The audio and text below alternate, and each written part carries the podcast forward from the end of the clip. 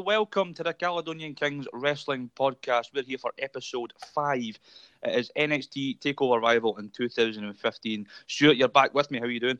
Very well, mate. Very well. This was I was I was looking forward to watching one of your picks, and I was pleasantly surprised. Aye, picked some good wrestling.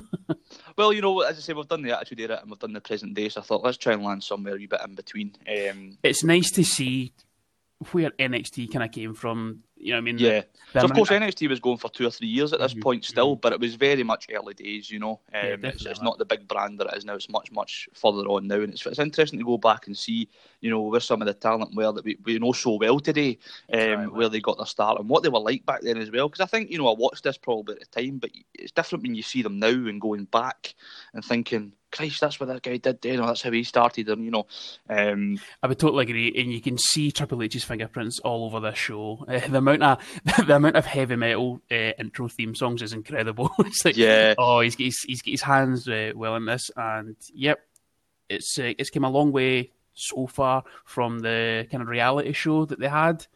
Um, so yeah, yeah, happy days. Yeah, when they were, you know, they were the sort of what's say dark segments because it was recorded, but you know, they were in the downtime of, of Raw and SmackDown doing their, their, their obstacle courses and yeah, that... you know, promos in the ring with Matt Striker, etc. You know, yeah, that garbage. Yeah. Yeah. So February 11th, 2015, at Full Sail University, of course, NXT's home in Winter Park, Florida. Um, a standout attendance of 400 plus. Yes. Um, I mean, the, the, standard attendance in Full Sail. It's the standard, yeah, definitely. It's their own wee version of the, the Impact Zone in it, but yeah. I mean, they weren't as electric as they were they would get in kind of a future years. But I mean, there's there's only so much noise you can make with 400 people. Absolutely, and you know, and I think that's something that I've always said about TNA. Obviously, you've said there about Impact, the Impact Zone, etc. Um, current TNA, of course, they record it in places where it's not people who are actually buying the tickets; it's people who are sort of just wandering off the street, etc. Yeah, yeah. And you just don't get the atmosphere. And I think that really can hurt production sometimes. But Full Sail does provide an atmosphere. It is fans who want I, to see it. I was going to ask you, what, what, do you think of the Full Sail venue? I, I, I love it. I think it's it's really nice and intimate. It's it's, it's nice. I think um, in the current day, it might have run its course for me. Um, I think it's nice that it's the same environment, but now that NXT are trying to compete, well, sorry, they have a competitor in AEW. AEW looks better in terms of being in these bigger arenas. Yeah. Um, and I think it would help NXT because they have the production quality there. They have, you know, the great lighting, they've got the money behind them with WWE, etc. So they can build a really good show. Um, I know it's a unique look, and I know it's better for them probably to have everything in the one place. Um, and it's easier for the talent, who I'm sure they all live locally, etc. So they don't have to pay to travel out, especially some of the younger talent and more recent signings to NXT. Yeah. They're not on an awful lot, I assume. Um, but by the, by the same token, you know, if, you, if you're if you're challenging, you've got somebody challenging you now on a Wednesday night. It would be, maybe be better if they went on tour a little bit, even just sometimes, you know, maybe four weeks and then go back to Full Sail for a wee bit, and you know, um, just give it a different look and stuff like that. Yeah, happy with that. Especially since they're live now and they're not taping four weeks, four week blocks. Yeah. So it would, it would make more sense, I think, for them. Um, I didn't even realise they were still taping in Full Sail. So uh, yeah still recording the TV in Full Sail. So I think now it would be better for them to maybe move around a wee bit. I think it would just get a better atmosphere for them. You know, um, that's one thing that AEW has over them at the minute. I think it looks like a bigger show. Okay. So um, we have Rich Brennan, Corey Graves, and Jason Albert on commentary. Um, quite a unique commentary trio. Would you agree? I would. I was hoping that it was going to be Regal. I think they've maybe just missed that yeah. era where Regal was commentating. I was devastated. Corey only retired. I think it was December. Um, uh, 2014. So he's only just joining. Yeah, yeah. Um, too many concussions. Um, so they sidelined him, and he, he jumped straight into the commentary role almost immediately. Yeah. Um, and he seemed a natural, and you know he's, he's gone on to become you know a premium announcer in WWE now. He's, he's, he's part of the SmackDown team with, Michael Cole, mm-hmm. um, and probably one of the best announcers WWE have produced in recent years. Just needs to keep off Twitter. Yes, uh, stick to talking on on the show, pal. Um, so Jason Albert, real name Matt Bloom, um, he retired 2014, of course, and the, the highlight of his career being Tensai. Um, he is now. Give me, give me A Train any day. Oh yes, yes. Obviously, I'm, I'm watching that that era right now where A Train is now a thing, and I like A Train. Step up that Mania match with, with Taker. Oh, aye. um, so this was uh, he then became the lead um, coach, head coach in the Performance Centre in May of this year, um, and yep. a role still holds today, obviously after the build them up stuff, um, which we don't yeah, touch right. on too much. Yeah. Yeah, but, uh, I mean, he's producing talent, so fair play. Yeah, and you know, he seems to be doing a fantastic job. I mean, he's yep. been there, you know, five years in that role, and the talent just keeps coming through, and the quality's been phenomenal. So, um, I think he's really well suited. Of course, he's been in the business for years, you know. Yeah, definitely. And what a lot of people don't know is he, he made it big in Japan. You know, I mean, he was out there at uh, All Japan Pro Wrestling. He did some mm-hmm. appearances for New Japan. He was out there for about, uh, I think it was seven years. He was out there. Um, so a long spell out in Japan and, and sort of making money out there as well. So he's well travelled. Yeah, good stuff. Good stuff. Always a fan. And, oh yes, uh, and Rich Brennan, who I didn't really remember an awful lot of, um, he was not bad on this show. I thought he was mm-hmm. decent enough. Yeah. Um, he was apparently released in 2016. Um, he was a leader announcer on SmackDown for a while before being moved backstage and eventually being released. So um, he wasn't there much longer after this, but I thought he was good. Yeah, no complaints. I thought the commentary team was smashing. Yeah. Again, I'm not a big fan of the three three man team, but yeah, I was happy with this. Yeah, you, you, take it with a pinch of salt, don't you? Yeah, um, definitely. It was a nice bit of chemistry as well. So we get the opening contest: um, Hideo Itami versus Tyler Breeze. Um, Hideo had lost to Finn Balor in the semi-final of the number one contendership tournament. Um, after the match, a wild Greg Hamilton appears. Of course, the now the lead announcer on SmackDown. Um, as a backstage interviewer here, he interviews um, Hideo Itami and who was attacked by Tyler Breeze. Tyler Breeze stating that he could have beaten Finn Balor and Hideo has wasted his opportunity, uh, which leads to this match. So quite a, a thrown together match, but um, I think at that time, you know, when they were doing the tournament, especially and only having an hour on TV, yeah. it's probably more difficult to build feuds. Definitely, hundred percent. Um, so we get uh, the debut of Tyler Breeze's patented selfie stick. Brilliant. What an um, entrance! What an entrance! Yeah, I was basing that off the reaction of the announcers. I've no researched that, but the fact that they were saying, "What is that?" and then I was like, well, "It must be new." yeah, definitely, definitely. Um, I was thinking to myself, uh, did you enjoy the the plant uh, that, that rushed in Breeze's entrance as well? That was fantastic. Yes. So just yeah, brilliant. Um, watching his entrance, I don't know why it never happened, but uh, Breeze could have teamed with Dolph Ziggler on the main roster. And so when I he thought... did go up, I think he was put with Dolph and I think Summer Rae. Oh, I think there was something oh, there when he first went up, but right, it okay. just fizzled out in no time. Um, but absolutely, I could have seen that. And also, um, with his furry boots, he would have been a perfect third member for MNM with Nitro and Morrison. Yeah, um, absolutely. Or Mercury even. So uh, the the plan, I think, was Liv Morgan by the way. Oh, was I had, a, I had a pause and I was like, that was Morgan. And I had to be look online and see, I see some people making some puns about it. Um, I can't believe it and stuff like that. Like, um, but it looked like Liv Morgan, so I think that's who it was. Um, which is and always interesting. It's always like you remember Adam Rose and his rose, rosebuds, and you yeah. see all these yeah. future stars dressing up as bananas yeah, and stuff, um, and such. Yeah, that's right. So we get um, a quick start here. Hideo Itami gets plenty of offence in. Um, Tyler the tide, working the leg of, of Hideo uh, mm-hmm. in order to take away the kicks and stuff like that. And the commentary yep. team touch on that as well, which is very, very nice. Um, we get a nice figure four around the ring post, which I always love. Love that spot. Mm-hmm. Yeah, creative, but it just looks as if it may actually hurt. um, Tyler's utilising the S5 count, of course. He's a heel. Um, you know, taking all the time he can, working on that leg. Hideo gets Breeze up for the GTS at one point, um, in which the crowd actually erupting like, oh, you know, we're going to see this. Obviously, it's not long after Punk's left and stuff like that, so still a bit of controversy around the move. Um, I think it was actually Hideo that invented the move. It was he originated it, yeah, definitely. Yeah. Um, Breeze reverses that, he hits a super kick for a two count, and then Hideo gets a comeback and ends the match with a running kick for a one, two, three. So solid opener, um, eight minutes, 13 seconds. Um, what did you make of this? It was, yeah, I mean, it was a bit slow. You know, I mean, they were just, they were kind of trading kicks back and forward, back and forward. Uh, as eventually Kenta, I'm going to call him Kenta because I'm a Yes. Uh, uh, I like Kenta's Hulk up and then the yeah. and his strike combination. I thought the finish was a bit flat because it was just a kind of a it was like a running kick, I well, thought... that's the thing, you know, because it, it teased the, the GTS yeah, as well, which that, is a finish. Yeah, and then, that's, you know, that's, a running kick is not really a finish. Yeah, that's um, I was expecting the GTS for finish. Um, mm. Not bad, you know. Tyler Breeze used to be quite good. Um, yeah. In terms of a wrestler, uh, it was good enough for an opener, and um, Jesus, Kenta used to be in good shape. Wow, yeah, that that was one thing as well. Because I, I noticed and I thought, Christ, he looks in really good shape here. Yeah. Um, so, of course, Tyler Breeze, um, he signed with WWE in 2010 um, and went to FCW at the time before NXT was a thing. Um, he won the tag titles and uh, heavyweight title down there as well at one point um, before also going to NXT. He was very much a mid card guy through a lot of his career. Um, post FCW, you know, yeah. he was sort of middling and he's always going to be that comedy guy. If you look at his gimmick, yeah. it's it's comedy. He's, you know, he's a good hand. You know, he, he has a good hand. He, he, he, can he can talk, he can wrestle, um, but he, he just doesn't have that. He's got the look. Factor, he's got know? the look. He's got everything, but there's I don't know what he's, I don't know what it's missing. As you say, maybe it's just that X factor. Yeah. Um, what's his What's his best stuff that he's done?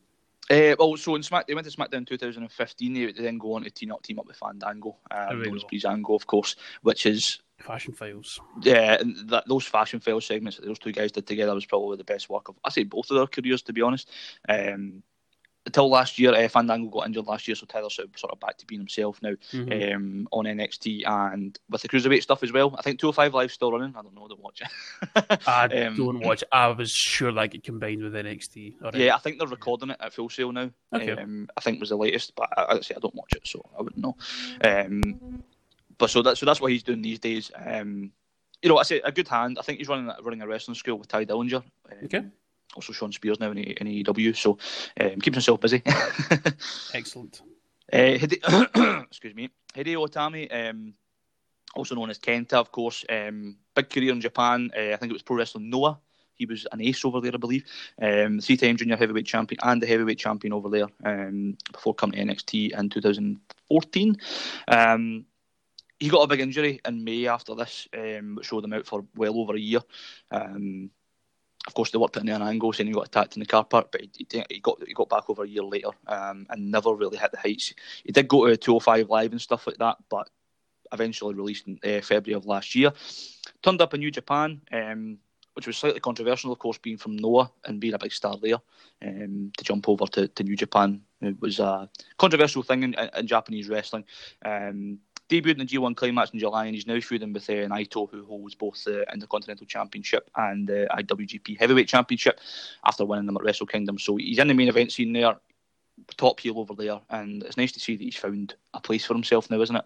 Definitely, very talented man, very yeah. talented indeed. I'm not sure what, what how it didn't work at WWE for him because he was over everywhere else he'd been. Um, I mean, you could argue with that with most kind of international stars that come to WWE. Yeah. We'll talk about that in two matches' time. Yeah. Um, you know, guys like Sin Cara that come in with the, the, the, the, reputation and they just can't adapt to the style. So, yeah. Yeah. So, I mean, get a nice little. Uh, sorry, you guys. No, I was going to say, like, I always compare it to when um, the kind of 2000, 2001 invasion came in, like um, when Jericho and stuff like that came in, like they just kept their own style. They didn't adapt to a WWE style. Mm-hmm. If if they were if these guys were around back then, they'd have been they'd have been they'd have made it. But alas, yeah. different story now. Yeah. So we get, I know you, I know you get to talk about this Baron Corbin match. oh no, no, quite. Uh, there's something in between that's even more exciting. Um, we get um, everybody's favourite dad, William Regal. Um, oh yes. Backstage, looking at Kevin Owens, very disappointed with his parents' night report. Um, the, re- the referee's there t- telling him off, and Owens is looking at the floor, and you can just see Regal just staring at him as if he's ready to punch his lights out. It's just a fantastic little visual. Uh, is there ever a, a, person you'd like to disappoint less in your life than William Regal? Like, yeah. oh, you just you know you're going about it for mm, days. yeah, yeah. Just that look of shame. yeah. So we get this one here, and we get one later on with Sami Zayn. I think it's to try and build the match by the referee t- explaining the rules and saying he wants a clean fight, similar to what you get in boxing and stuff like that. Yeah, yeah. Um, I think that's what they're going with, and obviously Regal being there as the, as the authority figure. But with Kevin Owens, he's just looking down at him. To say, see you. it's what he done with um, Pete Dunne during the UK tournament. The, the, yeah, yeah, yeah. yeah off his tits at him, and he just that just that skull, that that Blackpool skull. Yeah, oh, you bastard. yeah. Love Regal, and no one can tell me any different.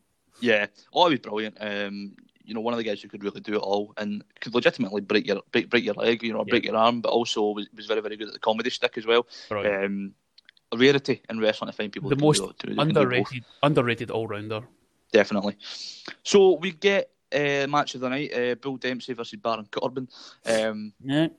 so these two men are having a bit of a competitive rivalry, both being big guys and both trying to prove who's better than the other. Um, yep. Storytelling 101, isn't it? Um, so Bull had lost the match to Baron in January, um, so he then got involved in Baron Corbin's um, number one contendership match against Neville, costing the, the match. Um, sorry. Theme of the night. Yes. Aye. Well, that's it. Aye, that's been your, your, yeah. stories so far. Um, Corbin's old theme is good. His hair Love is it. not. He's uh, he, yeah, he seems to yeah, yeah. It was always kind of a going bald, but at least he wrestled without a t-shirt on for a portion of this match. Yes. So, um, so Baron sort of charges the ring. They, they brawl on the outside immediately before Corbin takes a suplex onto the, the steel ramp. It was like a sort of that steel grid. Mm-hmm. Horrible, horrible yeah. thing to take a bump on. Yeah. Um, they both get in the ring and Baron has a spine buster. Gorgeous. I think I've seen him do. Um, Gorgeous. I'm not sure why he doesn't do that because it's fantastic. Mm-hmm. he, he, did it well. Um, Bull Dempsey, though, talk about a generic wrestler. Oh, holy moly! The ba- the black um, double strap. Oh, he's just he's so generic. Yeah. Big, long, greasy hair, out of shape. Mm-hmm. He has a he's a carnival wrestler. That's yeah, he's, he's, he's, an NWA opening wrestler, isn't he? Like, oh, oh yes, he's, oh. Someone, he's someone that's getting fed to the Steiners or something. Yes. um, eh, I struggled with the kind of face heel dynamic here. I'm just going to assume that it was Corbin. Corbin's face at this point, yeah. Yeah, I noted that on, on, on, his sort of. I couldn't tell on his, on his biography that I've done. Yeah. um, but uh, I, I, he he shows no baby face likenesses. No he's still the same person. Um, he just doesn't play the crowd as much as he does when he's heel, um, which we'll talk about. But uh, at some point, I'm just going to lose half of this because it was a rotten match. Uh, Bull hits yeah. his diving headbutt um, off the top, which is his finish. And I got a two count. Mm-hmm. Um, Corbin tries to clothesline him out the, over the top at some point, and yeah. So this was the fucked up. Uh, over the the rope spot, and the the, the crowd started chanting uh, "Botchamania." Well, what, yeah. bunch, what a bunch of cunts! Like, yes, give them a break. Like, I mean, on. that's the thing; it's developmental at the end of the day. Exactly. Um, Stop being know, marks. But I, I, think that's also, you know, Bull Dempsey being a wee fat guy um, and being ball mean, heavy, trying to get over the top exactly, sometimes like that. They're two big guys. They're two big behemoths. There's going to be there's going to be clashes. There's going to be yeah. clumsiness. Just get over it. So Corbin gets thrown at the steel steps at some point um, as he makes his way back into the ring. Dempsey goes and grabs a chair, uh, swings it for Corbin, who reverses it somewhat into an end of days. Um, mm. Looked a bit clumsy. Was it clean, it. was it? No, but uh, I wouldn't say it was botched, but you know it looked a bit messy. It's one of my um, favourite moves, and when it gets hit properly, it's incredible. Yeah. But when it's I, messy, I, I reckon it's, it's, a lot harder when somebody's bigger and holding a chair. Exactly, exactly. Um, so, so fair play to them for trying something a bit more creative. Um, but let's go to one, two, three, four minutes fifteen. Um, the finish showed a lot of sloppiness at the end, but it was a bit sloppy at times. Um, but as I say, you, you, can give them some leeway because it's, it's, it's NXT, you know, it's, it's, it's early days of their career. Um, so who was Bull Dempsey? Uh, Bull Dempsey was an indie wrestler, um, 2005 to 2013 when he was same with NXT. Didn't do an awful lot. Released in February 2016. Um, he has appeared in like Ring of Honor and stuff like that since then, but very very very much a local indie wrestler. Um, yeah, this was the guy that his gimmick was always trying to get into better shape, and he would do like jumping yeah. jacks while eating. So stuff, this was obviously he was yeah. still having a serious gimmick here. It seemed, mm. but very soon after this, he would go. He would go in a comedy sort of routine. Um, I think we, we saw NXT live in the, in the UK on the tour, mm-hmm. um, and he wrestled Tye Dillinger, and it was a comedy match, and it was quite entertaining. Um, so I would, you know, I wouldn't say he was he was useless in the wrestling world, but yeah. Um, certainly not a star by any means. Definitely not. Uh, yeah, definitely. Um, Corbin being an, an ex-American footballer, um, he played offensive guard for the Indianapolis Colts and the Arizona Cardinals. I don't know what any of that means. Um, done my research though. He uh, played a sport in America. Yes, he played. He played American sport, America. Uh, signed with NXT in August of 2012, debuting in October. Um, eventually turned heel in May of this year, 2015, and he never really looked back since then. Um, you know, he, he, he's a natural heel. That's that's where he should be. Um, of course, I had a big match with uh, Rhyno on NXT, which is what a lot of people remember, but his NXT run. Um, his main roster debut was in 2016, I believe, at Mania 32, where he won the Andre the Giant, Andre the Giant Memorial Battle Royal. Um, so they couldn't have booked him much stronger in terms of debut. Um, you know, giving him a rub like that at Mania. Mm-hmm. Um, I think Mania 32 was the one in Dallas as well, which was 100 odd thousand.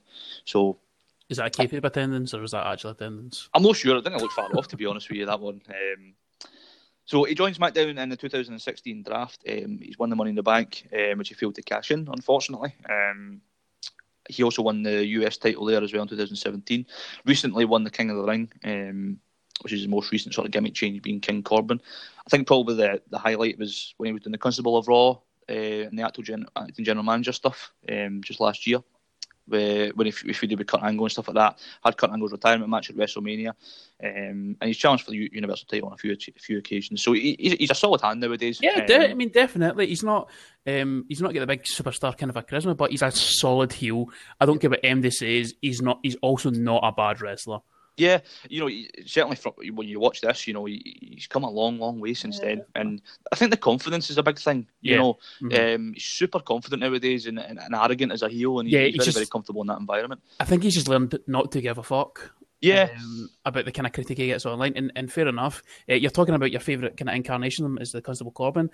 I liked him at his peak when he turned heel in NXT, and it was it was just amazing what he, he used to do. So all these kind of uh you know the, the, the kind of indie darling superstars that came in yep. he just used to cut promos. On like ah, I don't know who this guy is. I don't care who this guy is. I'm yeah. I've won this with in the NFL I'm a gold is it two times Golden Glove champion or something yeah like yeah yeah. I've done I've done all of this. I don't care who Sami Zayn is. I don't care uh, who Shinsuke Nakamura is. I don't know who these people are. And that's really good for getting heat with that crowd. Yes, exactly. Perfect perfect yeah. antagonist for that kind of crowd. Like whether that was him or whether that was you know whoever producer whoever was running the show. oh, I think that's about both. But, but yeah, but both. it's fantastic, isn't it? I mean, you know, um, I think he's done really really well, and I, I do I do believe that maybe over the next couple of years we'll see him you see him hold, hold one of the top titles. I totally you know? agree. Totally agree. I think he's that kind of guy where he, he gets heat wherever he goes, and people you know people argue that it's go away heat.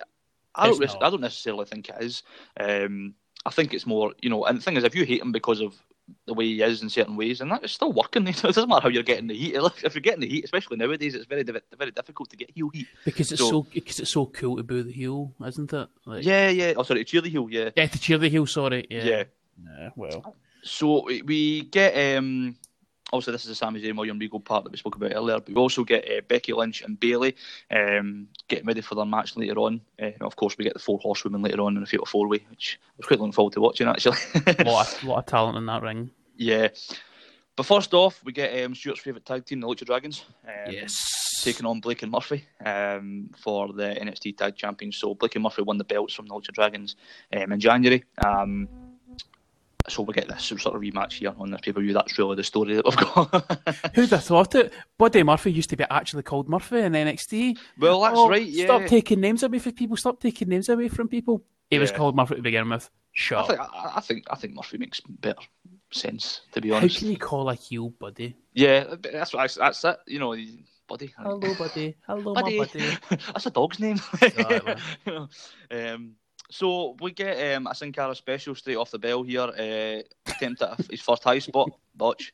Chorus of boos. He then does a submission, which looks shit. Um, he redoes the head scissors successfully this time. So then we get Kalisto coming in to try and cut off Murphy from entering the ring. Drop kicks into the outside. Attempt to jump to the outside. Slips nah, middle rope. Fucks that up as well. Yeah, they're as bad as each other here. Fucking Oh, go home, boys. Go to the finish. I, was, yeah, it should have went to the finish after that. In fairness, oh, I don't know if this was an nerve thing, but it was absolutely rotten start. Um, we get Sin Cara. Rich Brennan calls it a victory roll off the top. It was sort of like a sunset flip attempt. Yeah. I called it. I called it a victory splat. Um, yeah, definitely. We trade dance partners now. Kalisto and Murphy get in. Um, Sin Cara and Blake get out.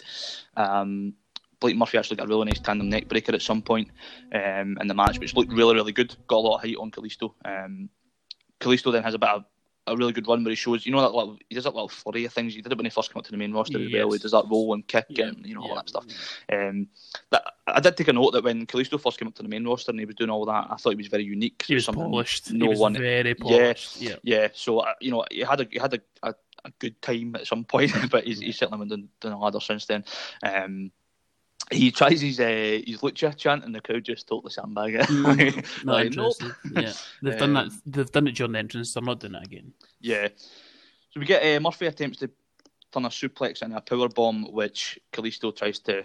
I think he tries to get head scissors out of it, and he just goes splat again. So another botch. Um, we get some back and forth pinfalls some iceberg tags. Uh, Sin Cara and Blake are now in. I think Sin Cara gets a power bomb, but Corey Graves takes the piss because he doesn't get on top of him. You know, and he, he's targeting that throughout the match that Lucha Dragons aren't staying on top of them.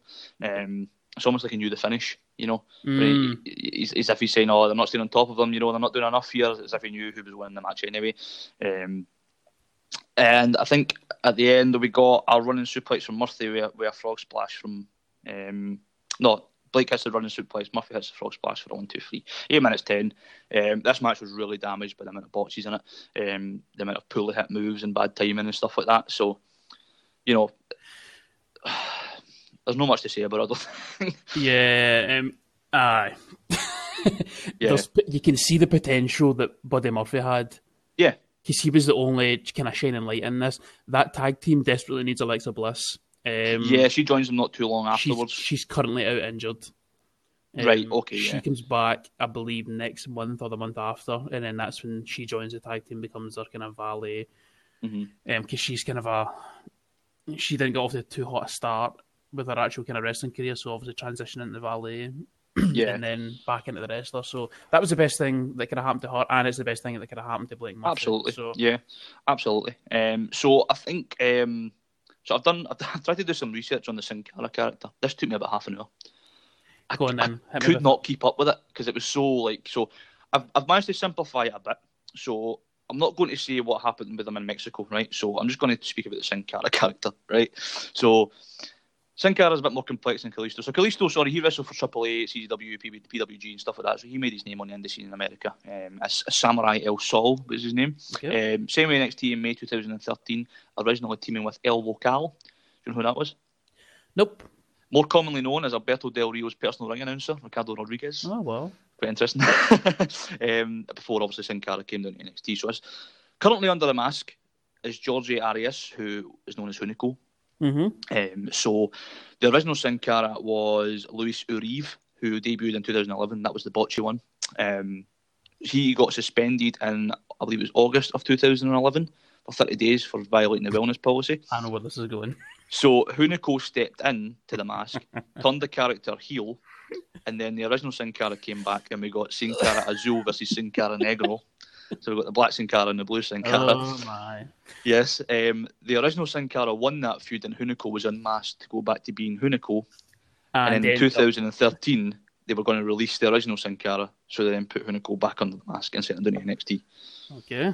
But these two guys were also both, I believe, I could be wrong, but from what I've read, they were both Místico in, in Mexico but they were both in the same promotion at one point, and that one of them had to change. Yeah, so see what's happened there. That one of them has stolen the Sin Cara gimmick. Yeah, the opposite happened in Mexico. And yes, the other one stole the original Místico's gimmick. Or it's what a weaving tapestry of bollocks and bollocks. Yeah, well, that's the thing as well.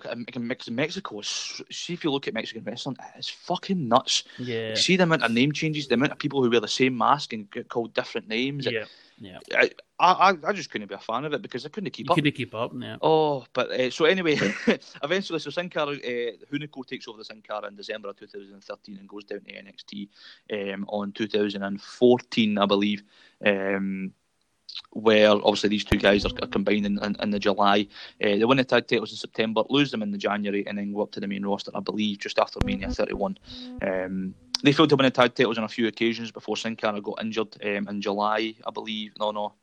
No, I've not wrote that down. They got injured at some point. Kalisto won the US title from Del Rio. Um, this is on the build up to Mania 32. Um, and then they both had Mania matches at Mania 32 in singles action. So it was Kalisto versus uh, Ryback on the pre-show, and Sin Cara was in the ladder match for the IC belt. So that was sort of probably the peak of both of their singles runs, to be perfectly honest. Um, I thought Kalisto's peak was when Braun Strowman threw him in a bin. Oh, right. More fitting. I'm not garbage. Yes, you are. Yes, that was a horrible feud.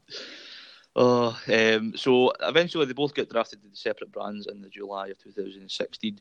Uh, Sin Cara was just released in December 2019. He's got a 90 day non compete clause, but it looks like he'll be joining uh, AAA. Um, he's 42 now, I think, so he's very much in the twilight of his career. Mm-hmm. Um, and Kalisto, he's, he went on to be part of the Cruiserweight division, win the Cruiserweight title at one point, and is now part of the Lucha House Party on SmackDown. Um, My second favourite tag team. Yes. I mean, you can't be the original, can you? Um, Let's move on to the next one. Let's, uh, very rapidly. yeah, uh, Blake Murphy. Um, Wesley Blake actually trained at Dory Funk's school, um, which I found quite interesting. It's interesting when you look up some of these guys and you see where they sort of came from. Mm-hmm. Um, he came from, it was the Funk Conservatory. Um, okay. I don't know if that's actually his conservatory at the back. What do you think? I wouldn't surprise me. Um, he actually debuted in NXT with a cowboy character, um, Wesley Blake, that is, before abandoning it and becoming obviously Blake and Murphy. These two dropped the belts in August. Um, also, we said Alexa Bliss joins at one point. Her and Blake then leave Buddy um, later on. Uh, it teases a bit of a breakup, but Bliss is called up to the main roster soon after that, so the storyline just sort of fizzles out.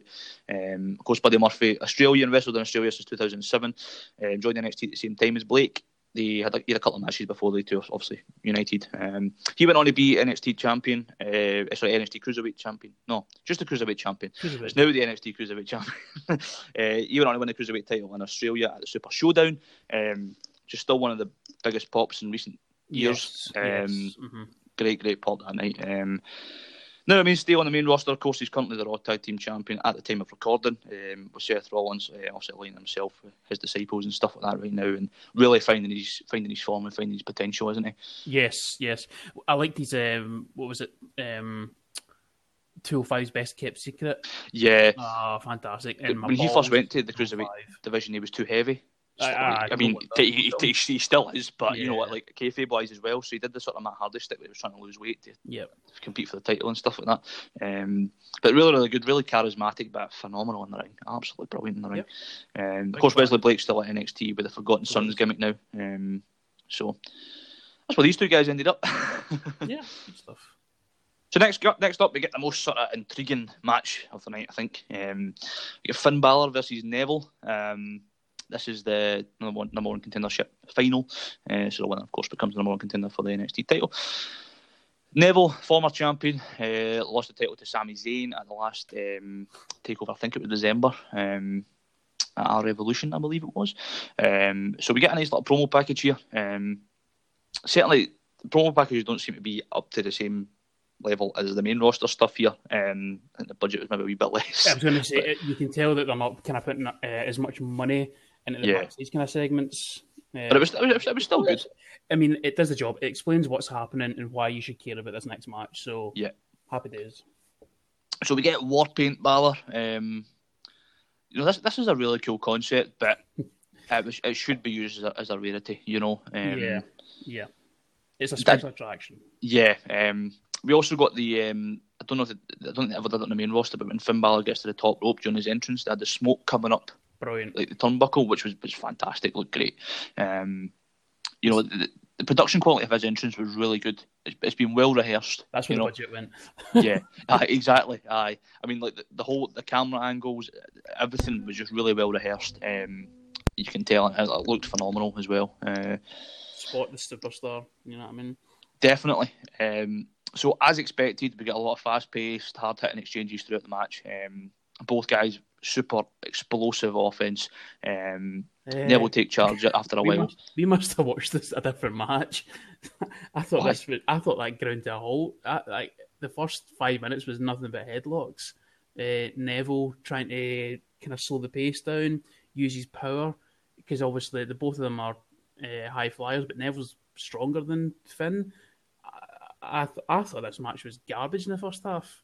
Um, really? I, I, I, mean, they were on the mat headlock, headlock, headlock. Yeah. Uh, well, I have. Well, I've noticed that, that was the first couple of minutes. They opened pretty quickly, and then as, he, as, I, as I'm about to see, you know, Vince uh, Neville starts to take charge. Lots, lots of headlocks. Takes a leaf out of Orton's book, is what I've written. um, yeah, I mean, I was the first to turn this match off. It was dull. Wow. No, the, the, first couple of minutes I thought we were in for a treat here, but then obviously, as, as you said, you know, Neville Neville starts looking in headlocks and stuff like that. Um, I think you know, story wise, it's it's yeah, it makes sense from that angle because, yeah. as I say, he's trying to outpower Finn and he's trying to wear him down that way. I liked the constant. Um, so Finn's trying to hit the the plancha on the outside, but Neville keeps denying it. He just keeps rolling back inside, yeah. but then it would be rolling back outside, and then more headlocks, and then more rest holds. But it did eventually perk up. So yeah, so I think it sort of picks up once he hits that Ciampa, eh, that eh, Ciampa, that plancha. the, the, the Tommaso plancha. It has a Tommaso plancha. That's a t-shirt. um, so he, we then get Neville trying to scramble away, and we get this really good visual of Finn like, creeping round the corner at the ring post, yes. trying to follow him round, and he hits that big drop kick into the barrier that we, we know him doing so well. He's currently sort of reignited that way with Johnny Gargano, which we watched last week. Um, NXT Takeover Portland. Go and check mm-hmm. it out if you haven't already. Um, Plug it. uh, so we both we get this really nice spot when we get back in the ring. Where Finn goes to the top and hits like a coup de grace on the back of Neville's double, head. Double shot to the back of the head. Look oh, nasty. Look nasty. Love it. Brilliantly done. Mm-hmm. Um, it always amazes me that that move, how he doesn't hurt anybody with that. Um, well, he is. A, he's, a, he's a small guy, isn't he? Yeah, yeah. But I mean, still, I mean, I say he's small. He's still like what 190 or something like that. Yeah. I can't I imagine mean, that not hurting. No, I know. It's very, very hard to be gentle when you're putting all your weight onto somebody, exactly. I mean, like, exactly. yeah. yeah. And there must be a trick to it. I mean, it must be something similar to how you, you know, you, how they, how they, how they take the frog splash. Can I, you know, bring the arms up? Yeah. And and like you know squeeze their tits together, kind of. Kind of yeah, yeah, well, aye, exactly. yeah, yeah. I'm trying to do the motion here. yeah. Uh, yeah. Uh, so we get a. It's a Neville strike combo. Yeah, we get a sort of bit of back and forth with the things, and then we get. I think they both hit a kick on each other. Um, yes, Neville hits the Savate kick, and yes. Finn hits the belly kick, mm. and they both sort of fall down. And that's a sort of nice wee bit to sort of reset and build up to the towards the finish now. Um, I thought it was closer to the end than it was, but still a well to go. There was still a uh, well to go, yeah. But this is when it started to pick up some steam, though. Um, I thought that kind of Neville, Neville kind of a strikes, and then Finn goes for the Pele kick, hits it, but Neville rolls through and hits the spinning heel kick for a kind yeah. of double spot down. I thought that was smashing. Um, it absolutely plants Finn with a German suplex. Oh, yeah, oh, gorgeous. He's, he's, he's embedded in a flower bed there. Holy moly!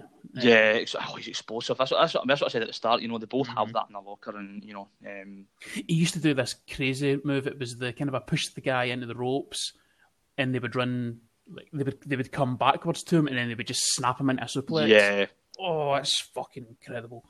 Love it. Wrestling. yes. uh, so we get a, I think we get a sling blade by Finn. Um, he hits the clothesline. It's just about turns and everyone side out. Yes. I always annoy me when people sell it like that when they're against somebody who's smaller than them. The Rikishi bump, yeah. Yeah, well, like, exactly because Big Kish used to always do it, but I'm like, Kish, come on, man, you're like 300 pounds. Well, like. fairness though, he used to sell it against guys like Lesnar and JBL, ah, yeah, who enough. are big guys anyway. I mean, yeah. Rikishi might be kind of uh, husky, but Neville's like built, he's ripped. That's yeah. the sell didn't make sense. I totally agree with you.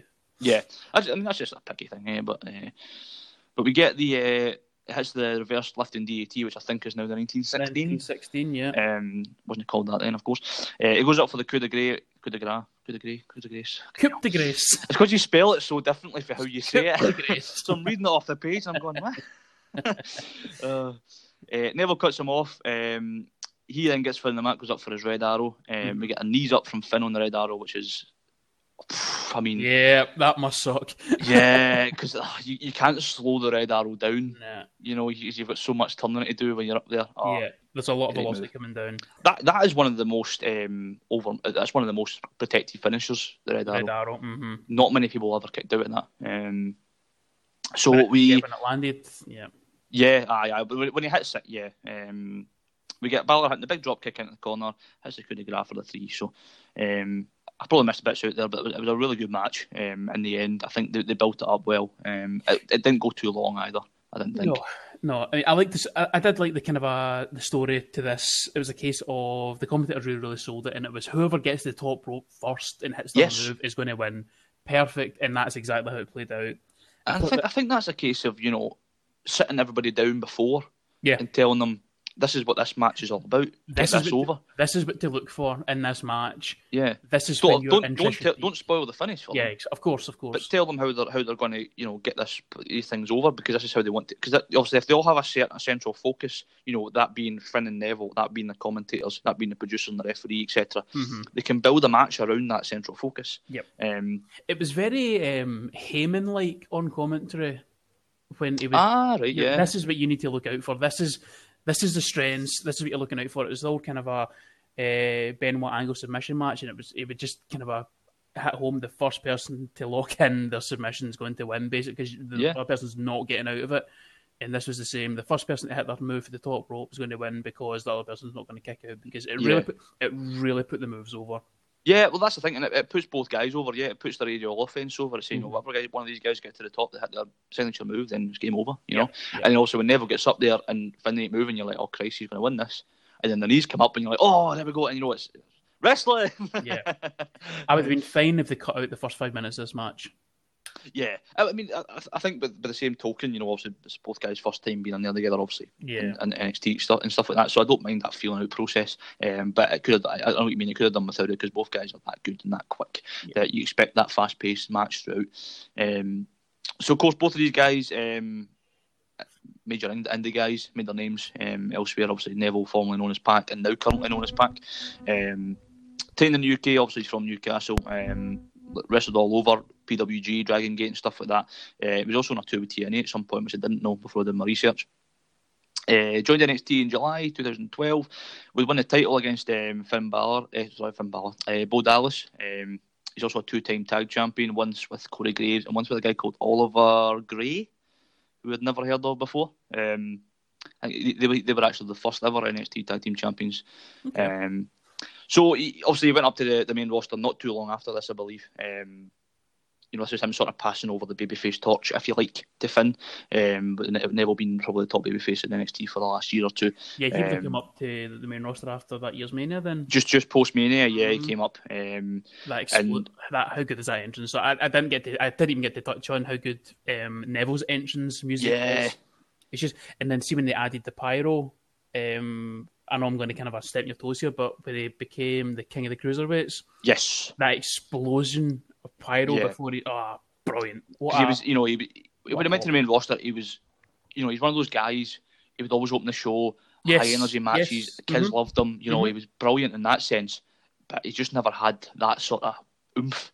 And then, but I think he broke his ankle and stuff like that. Yeah, that's right. And when he came back as uh, yeah, in that match with, with the Charles Robinson incident. That's right. Mm-hmm. um, and when he came back, he came back to the cruiserweight division, turned heel, and just.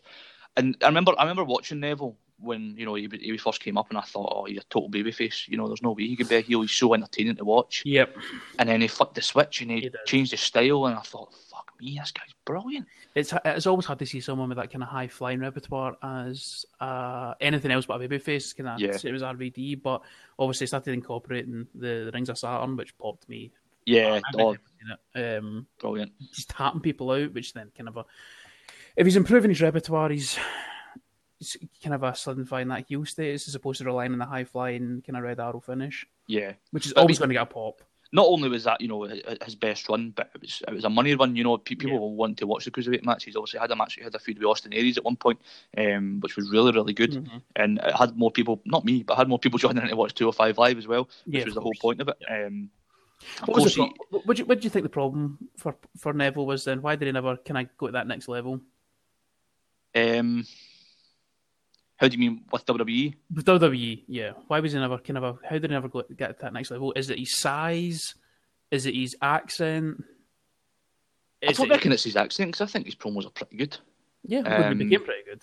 Yeah, I, well, I did. They, they came pretty good once he turned heel and, and mm. sort of filled that character out. Um, I, maybe he just didn't stick around long enough. He's not a good-looking fella. I think that's the problem. He's not. He's not got a marketable face. No, but I think that that, that should work into the, the heel persona, in my opinion. I mean, maybe, not, maybe, maybe not in WWE's eyes, but uh, not in WWE's eyes. You know what I mean? Yeah, yeah. I mean, you look at a guy like obviously we'll go back and talk about Corbin. You know what I mean? He's a relatively kind of good-looking guy. You know what I mean? He's got he's got that look, whereas Neville's yeah. just an, an ugly bastard. Yeah, aye, maybe. I mean, obviously he leaves WWE on controversial circumstances after having to drop the belt to Enzo Amore mm-hmm. and refusing to return. Really. Um, so I mean, I don't, I don't know. I say maybe because only he was only in that role for less than a year, I think. Yeah. Um, so maybe he just didn't stick around long enough. Yeah. Um, but you know, he certainly has the ability. He's obviously now at AEW. Um, is one of the sort of bigger stars there. Mm-hmm. Um, I don't know if he'll hit the heights there. Uh, I, I, don't know if there's enough intrigue around him, but sensational in the ring. I was going to say he's a guy that can always give you a, a, a high quality match. Yeah, you build a storyline around him. We'll, we'll see. So Finn Balor um, debuted in 2000 at the age of 18. Um, so he trained with NWA UK. Um, I think it was Hammerlock was the, but there's all different sort of brands and stuff like that. He then would go on to open up NWA Dublin, where he trained Becky Lynch. Right. Out of interest. Um, which I, I, didn't I didn't know. I, I, knew they'd had a past that sort of linked in each other, yeah. but I didn't know he'd actually trained her. Which is very, very interesting. Of course, he wrestled in Countless Independence before going out to, over New Japan Pro Wrestling um, in 2006, where he won everything he could as a junior heavyweight. Um, three times the IWGP Junior Heavyweight Champion, Junior Heavyweight Tag Title six times. He won the best of the Super Juniors, um, and of course, famously formed the Bullet Club, club which is still going um, to this day. he must be the most successful uh, foreigner that's ever come into Japan. I would say so, yeah. And I mean, look at he's fucking the ability he had, you know, um, and he's got he's gone on to prove he's one of the best around, you know, totally. to this day. Um, so this he, he went to NXT in 2014, um, debuting in September. He fails to win the the first time of asking for the title, but eventually wins. Um, obviously, um, when it goes into I think it's July against uh, Kevin Owens for the, the Beast of the East special. Spoilers, spoilers, spoilers. Spoilers. Oh, against the winner of the main event.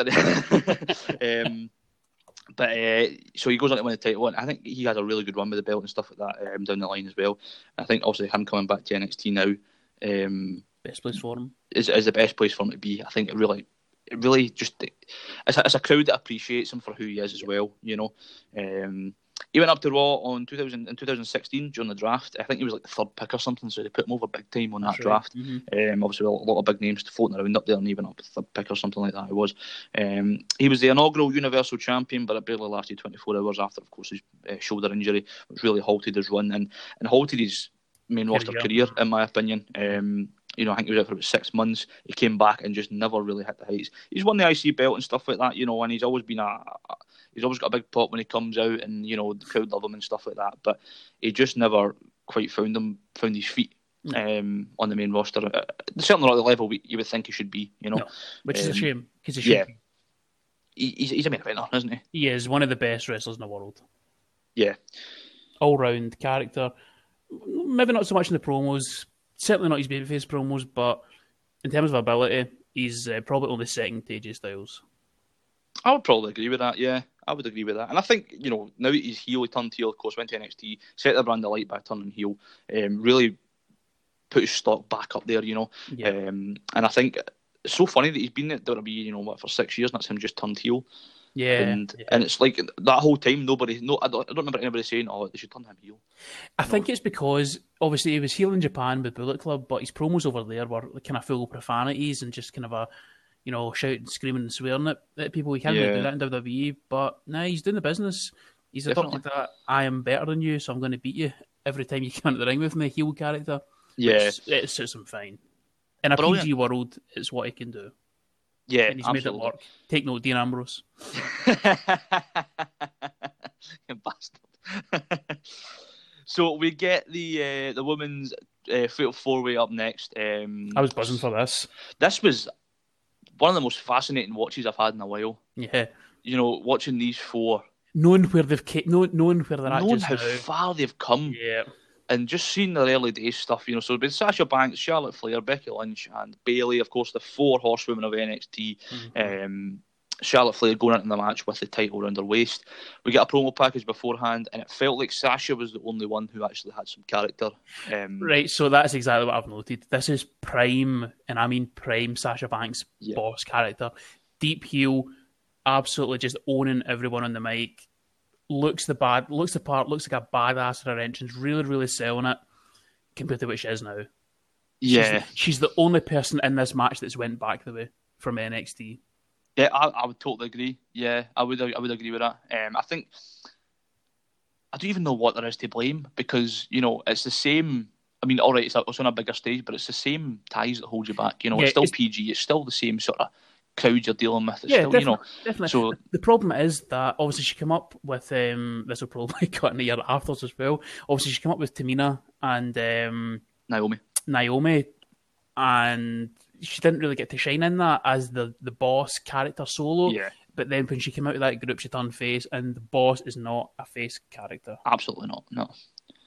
No. Um, so you think she should have been face, uh, just come up as a heel immediately and just, yes, you know. But I, I think that's difficult though because I think that's probably why I think the women's revolution thing mm. hindered her in yeah. that sense, but it totally helped the others. Yep, definitely, um, definitely. I but then by... again, they waited to bring Bayley up separately. Yeah, that's true. So and, and Sasha was still down there because she, she, um, yeah, she, she was, still feuding with Bayley at the time. Yeah, exactly. So she was still down there, so they could have left her down there. Yeah. Um, but so we we get um, Bayley's entrance, um, and Rich Brennan gets me the pop of the night with his, with his uh, wacky waving, wacky, wacky, wacky waving inflatable arm flailing tube man. Um, which I just love that. I love that line. It's just um, uh, poor Becky. Becky's not got a character.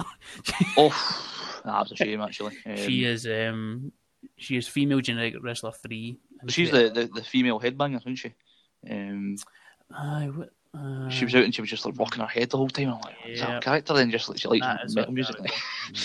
um, so we, I mean, I'm not going to go through too many spots because a fatal four way is very difficult to keep it was, of. Yeah, I don't think there was a lot of spots to be. Uh, no, anyway, mate. But we get we get Becky and Sasha taking Charlotte out in the LED board, um, so they can then set about Bayley. Of course, the inevitable happens where the two heels, yeah, Bayley is a, Becky is a heel at this point, um, can't quite work together, um, and end up turning on each other. It's, it's, it's inevitable you know, multi people match, multi person matches is what happens. Yeah, so, so Sasha is expecting uh, Becky to lie down for her, basically. Yeah. Her to get the pinfall, and Becky's having none of it. Yeah. Um, and we get sort of a bit of a round robin effect then after that, don't we? We have sort of one coming in. Yeah, it's, it's your standard fatal four way. Like two guys do a spot, they get out the ring, two other guys do a spot, blah, blah, blah, blah, yeah. blah. Rinse and repeat until the finish. Becky hits a phenomenal pump handle suplex follow um, wasn't it? It was lovely. Mm-hmm. Oh, the, the the air she got yeah, on Sasha. Sasha went, but I thought she could have that top rope. Oh, it was brilliant. Um, we get uh, what else are we? so we get a one on one out sort of scenario for a while. Um, Becky eats a spear at one point from Charlotte. We get Bayley hitting a facebuster, which is assisted by Charlotte with the sort of wheelbarrow, mm-hmm. and she just gets booted to the outside anyway. Yeah. um, we get some we get some double teams. Um, we get those double that double knees thing by, by Sasha in the corner with, with Charlotte and Becky laid across the, the ropes. Um, a spot that I like when it's one person, but not uh, when it's two. I don't like it even when it's one. It doesn't make sense for someone just to lie there. Like, move your feet. Fucks. Yeah, that's true. Yeah, it just looks crap. It's it looks like phony. The... Yeah, it looks set up. Yeah. Remember when Del Rio used to do uh, oh, it's the stomp thing, wasn't Warriors it? Way. Mm-hmm. Yeah. All right, so Loki used to do it. He used to like set them up, but he, used to um, like stomp their leg first to make to like bring them up so they would ah, winch in pain and they would do a sit up and then he would fucking thump them. Psychology. But Del Rio's just looks shit. Yeah, the guy just holds himself up to the rope, etc. Yeah, doesn't make sense. So we get a suicide dive from Sasha, which I don't know what it is. We all try to do suicide dives, but they never look good. Hmm. They, they, always look as if she gets her legs caught or yeah. she jumps too soon, doesn't yeah. quite make the leap or whatever. But the, the amount of times I've watched her do it and go, oh, stop. Yes. Stop. Please stop before you break your neck. Yeah. It reminds me of Lita, you know, when she did it, yes. and it's just like, every time I see it, I'm like, oh, please don't. Uh, I don't know, again, I don't know if that's a height thing. You know, um, yeah, potentially. Mm-hmm. Yeah, like I, don't know. Um, but we get, I think we get back in the rings. Uh, Bayley gets a Bayley to belly off the top on Charlotte. Um, Sasha then comes in, throws out Bayley, and tries to steal the win with a uh, the bank statement, the crossface. I think they called it the bank statement at this time. No, no, um, Yeah. yeah. Um, she then locks it in deep again, um, and then rolls it sort of back into a, into a pinfall, um, which she actually got the win from, which I didn't expect. That was cold. Um, it was very cold. Yeah, it was a bit of a flat finish. Yeah, twelve minutes twenty eight seconds for this one, and Sasha is the new NXT Women's Champion. Yeah. Uh, yeah, I mean it was a good, it was it was a fair match, good high kind of high work rate, um, bit clumsy as all kind of fatal four ways are. I don't kind of ever like that concept. Mm-hmm.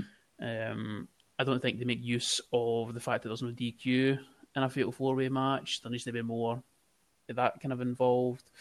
Yeah. I mean, it was fine. Obviously, we know the kind of heights that all four of these women get to at this time. I'd probably say Charlotte's a standout. Absolutely, yeah. And uh, Charlotte, Charlotte's been ten time women's champion now. Yeah, um, she looks uh, she looks much better here than she does now. I think she's been a wee bit over the top now, plastic surgery she looks a lot better here. She looks more believable here. Yeah, I think, bit, she looks a very kind of her face is very very plastic. I, I, you know, you see it kind of through the years. I hope she's doing all right, kind of mentally and stuff like that. Yeah, I, I, think that's you know, I think it's a psychological thing a lot of the time. Yeah, um, and listen, you know, whatever people want to do to make themselves happier and you know make themselves, you know, I'm, I'm sure she's not doing it for anybody else. Exactly, because um, she's she's probably the most talented uh, women in the roster after. Yeah, you know, I, I, think it's it's one of those things where you know there's that sort of stereotypical thing where you need to look a certain way yes. in the wrestling business and stuff like that. And I hope that's not why she's been doing I, what know, she's been doing because she's got that quality, you know, where she doesn't need to be thinking herself. But again, you know, that's that's entirely up to you know the person involved. Absolutely. I'm not I'm not going to sit here and say you shouldn't do that, you shouldn't do this. You know, no, definitely not. Um, so we you know, these four women came a long way, and I, I think it's, it's, safe to say it's probably been the best batch of women wrestlers to ever come through the business at the one time. Yep. Um, I think when you look back at previous years and stuff like that, and I don't know if it's because we're still currently in this time, mm-hmm. um, but when you look back at the previous times and when ladies have come through before, Trish Stratus and Lita come to mind. Yep. Um, before Holly. that, there's one or two that stand mm-hmm. out. You know, I will Molly Holly, but you know, in terms of like a group Um, they come through together, yeah. They come through this together. Is, this is the golden era of NXT women's wrestling, right? Here. Absolutely. Um, of course, all of these women have went on to, to, to win the, the women's titles up on the main roster. I'd probably say the least successful has been Sasha. Um, yeah. You know, she's, she's had four yeah. women's yeah. titles runs accumulating about 82 days, I think I, I counted. Ah, it's not far off that, yeah. Absolutely. That's poor, you know. Um, and I mean, it's not her fault, but it's, it's. She's been unlucky with injuries and stuff like that. Yeah, she's been really, really tired with injuries. Of course, she took a hiatus after WrestleMania um, last year as well. Yeah. Um, and stuff like that. So she she's back just now. Um, the rumor is she's been uh, cast in a show or a film just now. She's currently doing a rap album as well, apparently. Okay. Mm-hmm. So it's like you know, there's more things going on for her right now than yeah. than wrestling. Um, I think she's got that look about that she can be successful outside wrestling. Yeah, definitely. She can certainly go mainstream, you know. Um, Charlotte, of course, as I said, 10 time women's champion. Um, her and Becky both in the, in the yeah. first main event at WrestleMania, um, women's main event at WrestleMania last year. Mm-hmm. Um, Ronda. With Ronda, of course. Um, I'm not sure if they could have did that without Ronda, but I think it certainly shows an awful lot of how much trust WWE put in them um, and their ability. Uh, you know, Charlotte's really became a real public figure for WWE as well. You know, a lot She's, of the press and stuff yeah. like that goes around her. She's a star. Um, Becky, of course, getting more more over recently with the, the man gimmick, um, mm-hmm. which has probably put her more over than any. Do the impression. You eh? I do the impression. The man. um, I, it's probably put her more over than anybody else. Yeah.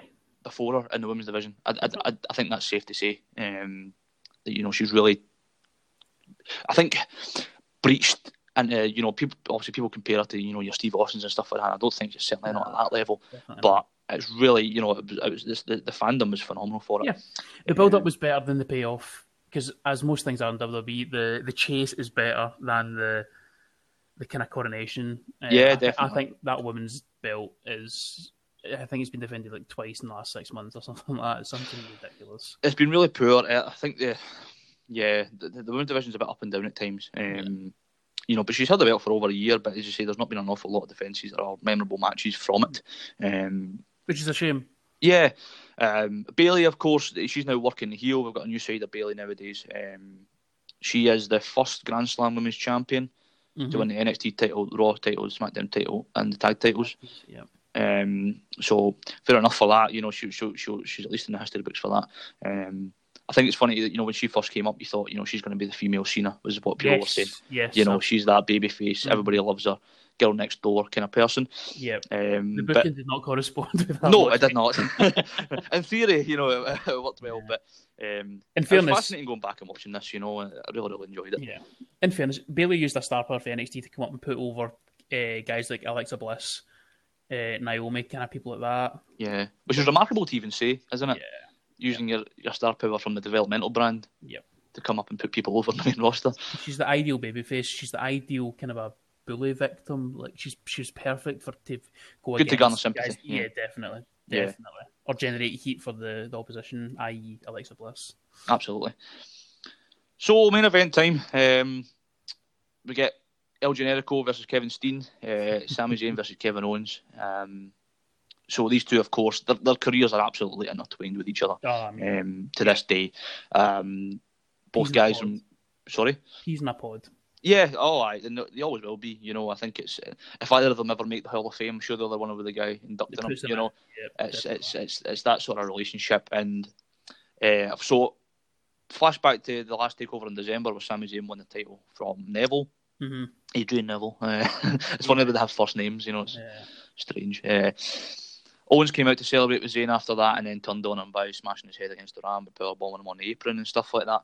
Um, and the, the, character here is fantastic. You know, it's it's a simple Owens is playing the prize fighter role, so he's like, you know, that championship means more money, and yeah. that more money means a better life for my family. And it's like, you know, it's that sort of that sort of heel dynamic where you're like, well, you can't really boo him because he's doing he's doing what's the right best thing. for his family. But so in, right in, in, in his eyes, he's the babyface. Yeah. Mm-hmm. Mm-hmm. yeah. Um, so that leads to this match, and of course, these two have countless matches over the years as well. Um, and, and, never a bad one, I don't think. Um, no, no, I think it would be impossible for these two to have a bad match together. Absolutely, the chemistry is unbelievable. Um, they also touch on Owens being jealous that Zayn got to NXT before he did, because um, right. they wanted to go together, sort of thing, because they did everything together. Um, drop my pen. Well, that was actually Kevin Owens's kind of a tryout promo, if you will, that he cut a promo on Sami Zayn ah, to, to right. get him into WWE. It's on his um, it was on his documentary WWE did. That's quite fascinating. Actually, it's, yeah. a, it's a really it's a good watch. I'd, I'd recommend it. And he's just cutting a promo with Sami Zayn saying that, oh no, we should have done this together. You shouldn't have took that offer until I got offered it. It's that kind of Yeah. Brilliant. Real, just feels real. Ah, it does, yeah, because you know they're touching on a real life friendship there. Mhm. Um, you know, and they're showing all the pictures of the two of them on the Indies and stuff like that together. And Yeah, um, what did you make of the, the the walking up to the gorilla position sort of camera shots with the, the, the intense music before the entrances? Did you see these?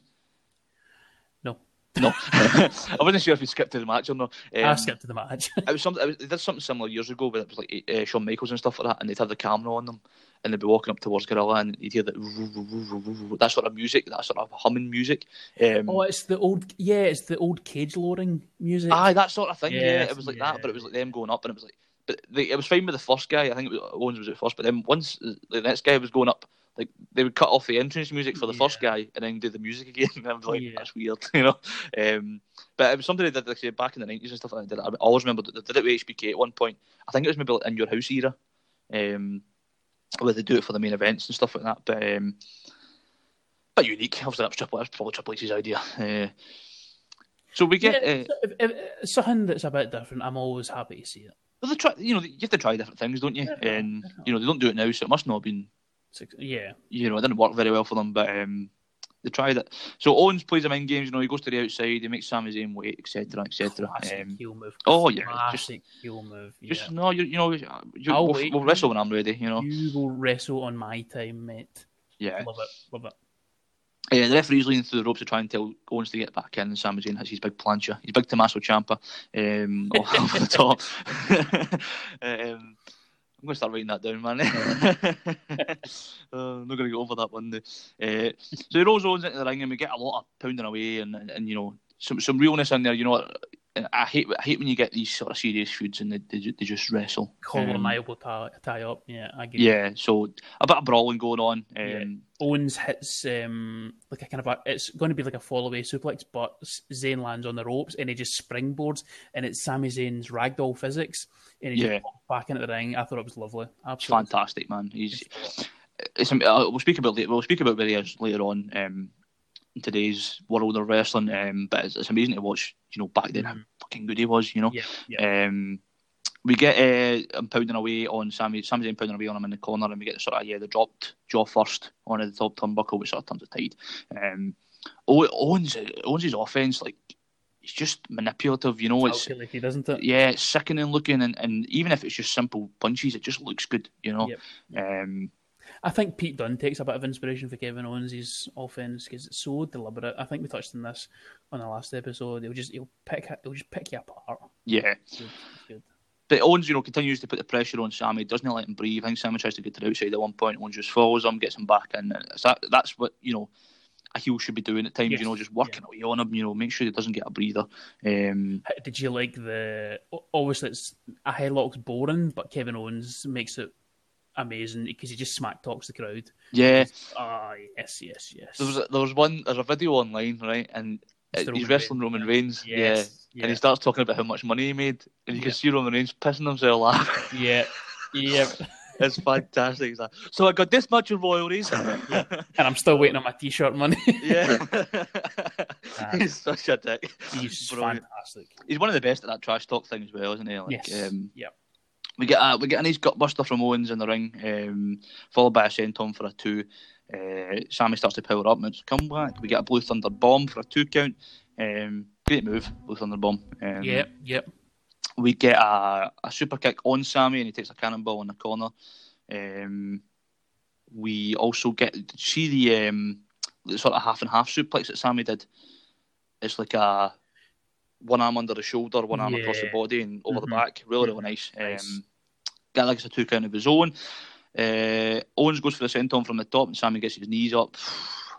that must have hurt. Mhm. Owens a big boy. He's a big lad. Yeah. Um, uh, we get an exploder suplex from Sami. Owens avoids the Helluva kick in the corner, um, attempts a power bomb on the apron, which is reversed by Sami, and that sort of springboard moonsault um, to the outside, where Sami hits his head off the ramp, and that's where we sort of get the build to the finish. Yeah, this is yeah, this is the story.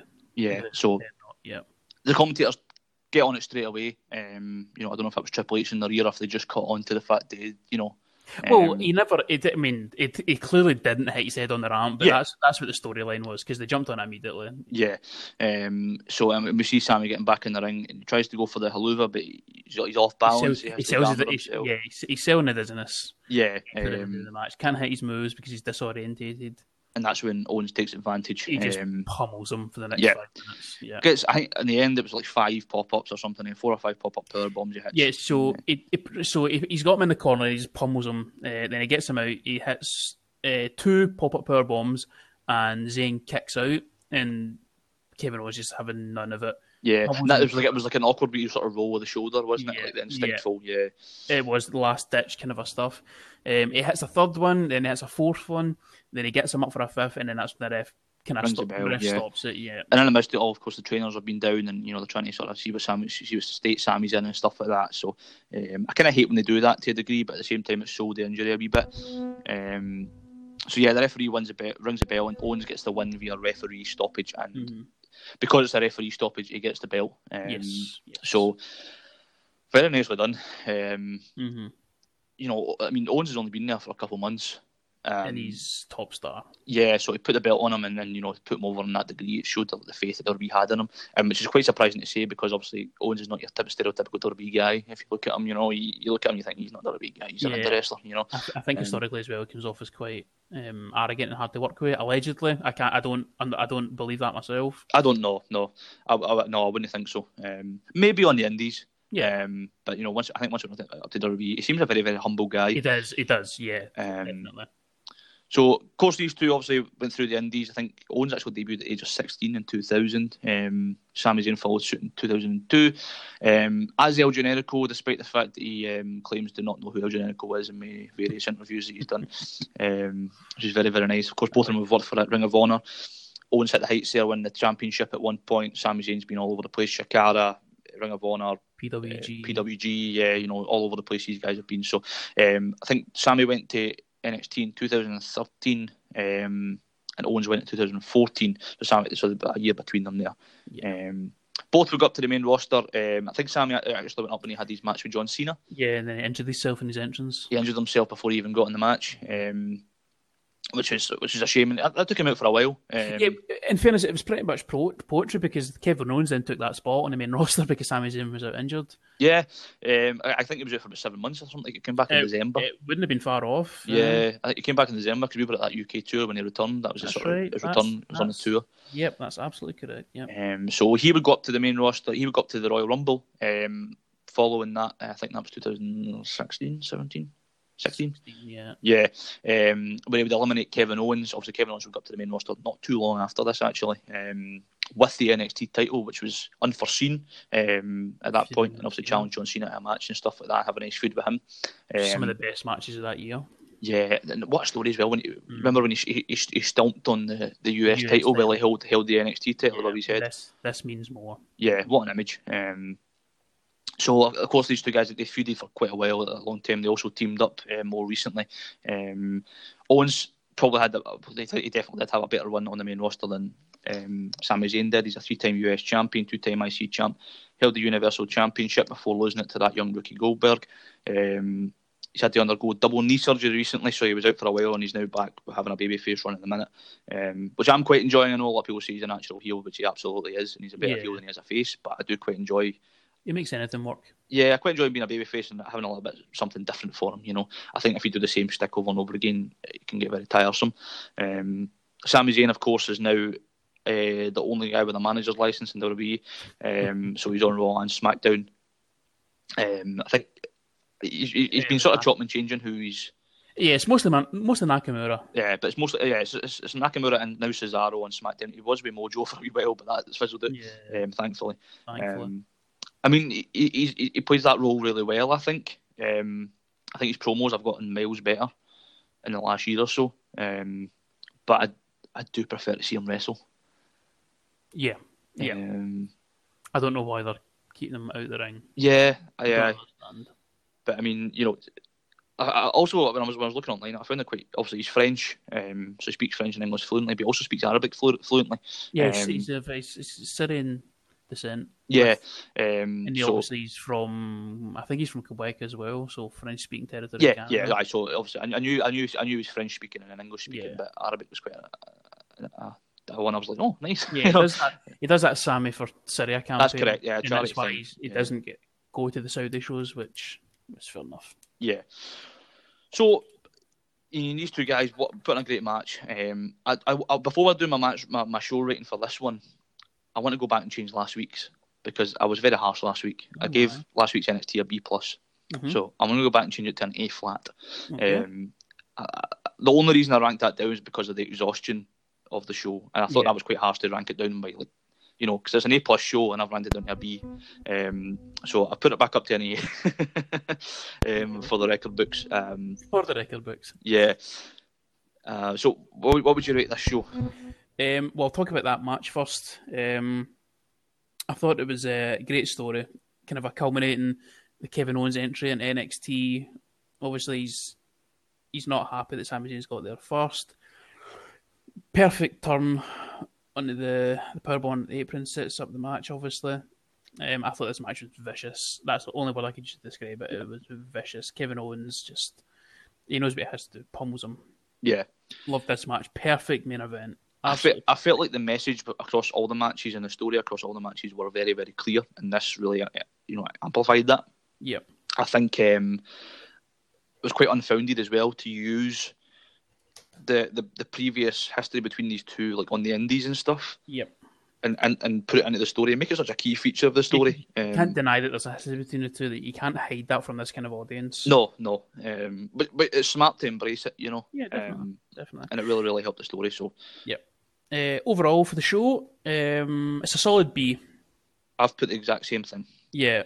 So there was some good matches. Um, Hideo versus Breeze good match. Uh, Corbin Dempsey, it was what it was. Um, that was a no disqualification match, by the way. I don't know if you realised that.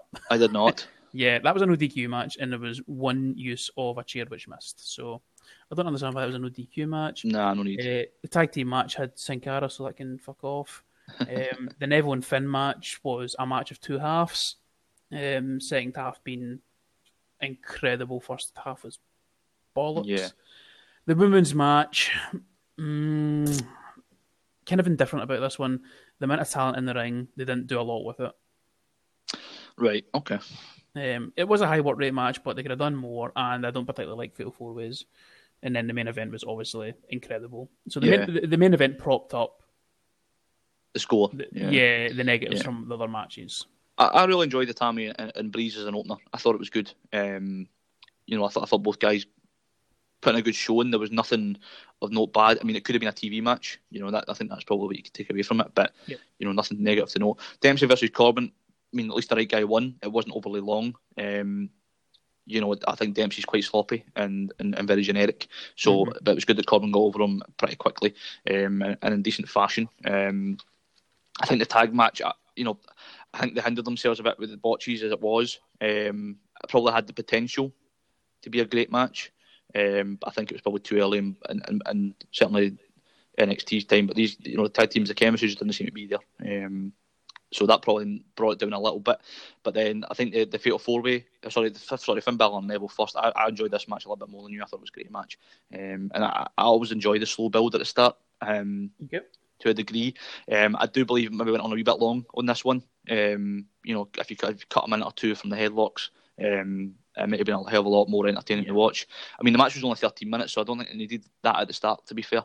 No. Um, the the Fatal Four Way, thoroughly enjoyed that. I thought it was high energy. Um, and I think there's probably more intrigue for me, you know, watching these four at an early, early stage, like I said earlier on, you know, um, and just sitting there going, Christ, look how far they've come now, you know, mm-hmm. and, and seeing yeah. what they were like then and stuff like that. As you say, the main event was, was dynamite. Um, and I think I didn't expect this card to. I didn't expect to enjoy it that much, even though I picked it. I thought it'd be nice to go back and look at that sort of era of NXT and sort of see what we what, what we missed and sort of yeah. sort of things. Um, but I enjoyed it. It was good. I, th- I think this this um, NXT rival. I think this was one of the major turning points for NXT into the big brand that it is today. Yeah. You look at the talent on that roster. It's Absolutely. incredible. Yeah. And you know, I say we've, we've, touched on everybody's sort of careers and where they've ended up. Um, yeah. And not a lot of them have flopped. You know, I think also Bull no. Dempsey was the one to disappear. Um, pretty much everyone else did something, you know, yeah. or or still doing something mm-hmm. um, of, of merit. So, um, I thoroughly, thoroughly enjoyed it. And next week, I guarantee you, we're going to enjoy that show a hell of a lot less. Uh, oh, what have you got for me? So, Elimination Chamber just around the corner. That's the next live pay per view in two weeks. So next week, I thought we'd do an Elimination Chamber pay per view. There's right. not an awful lot of good ones. Um, no. I thought about doing the one where Bray Wyatt won the title. Oh Jesus! I considered it, but I thought that's too recent. That's so, recent. Uh, so we're going to go back and do the first Elimination Chamber pay per view um, in 2010. So that's the first time it was coined a pay per view. So we've got two chamber matches to get through there. Um, and that'll give us a nice feel for what's coming up um, on the following week. So um, it was slim pickings for the chamber pay per views, to be honest. So I just sort of went for the earliest one. Yeah, I thought go go for the first one. I was going to do like obviously a show that had an elimination chamber but wasn't the pay per view. But I thought, no, we'll stick to the February theme. We'll get one yeah, that happened in the February. That's um, the rules. Yeah, so I thought we'll, we'll, we'll go with that. Uh, so next week we're going to do Elimination Chamber 2010. oh, join us, won't you? yes, yes. I think that might be maybe a little bit for the podcast. I think I might have a sore throat next week. Need to schedule an illness, do you? oh. But thanks for doing that, pal. I really appreciate you coming on again. And, and, uh, it's always a pleasure watching wrestling with you, Mark. Right. So join us next week. Elimination Chamber 2010 we'll be doing. Um, if either we enjoy it or we don't enjoy it, we'll still have a lot to moan about. So uh, come and join us next week. Elimination Chamber 2010. Thank you very much.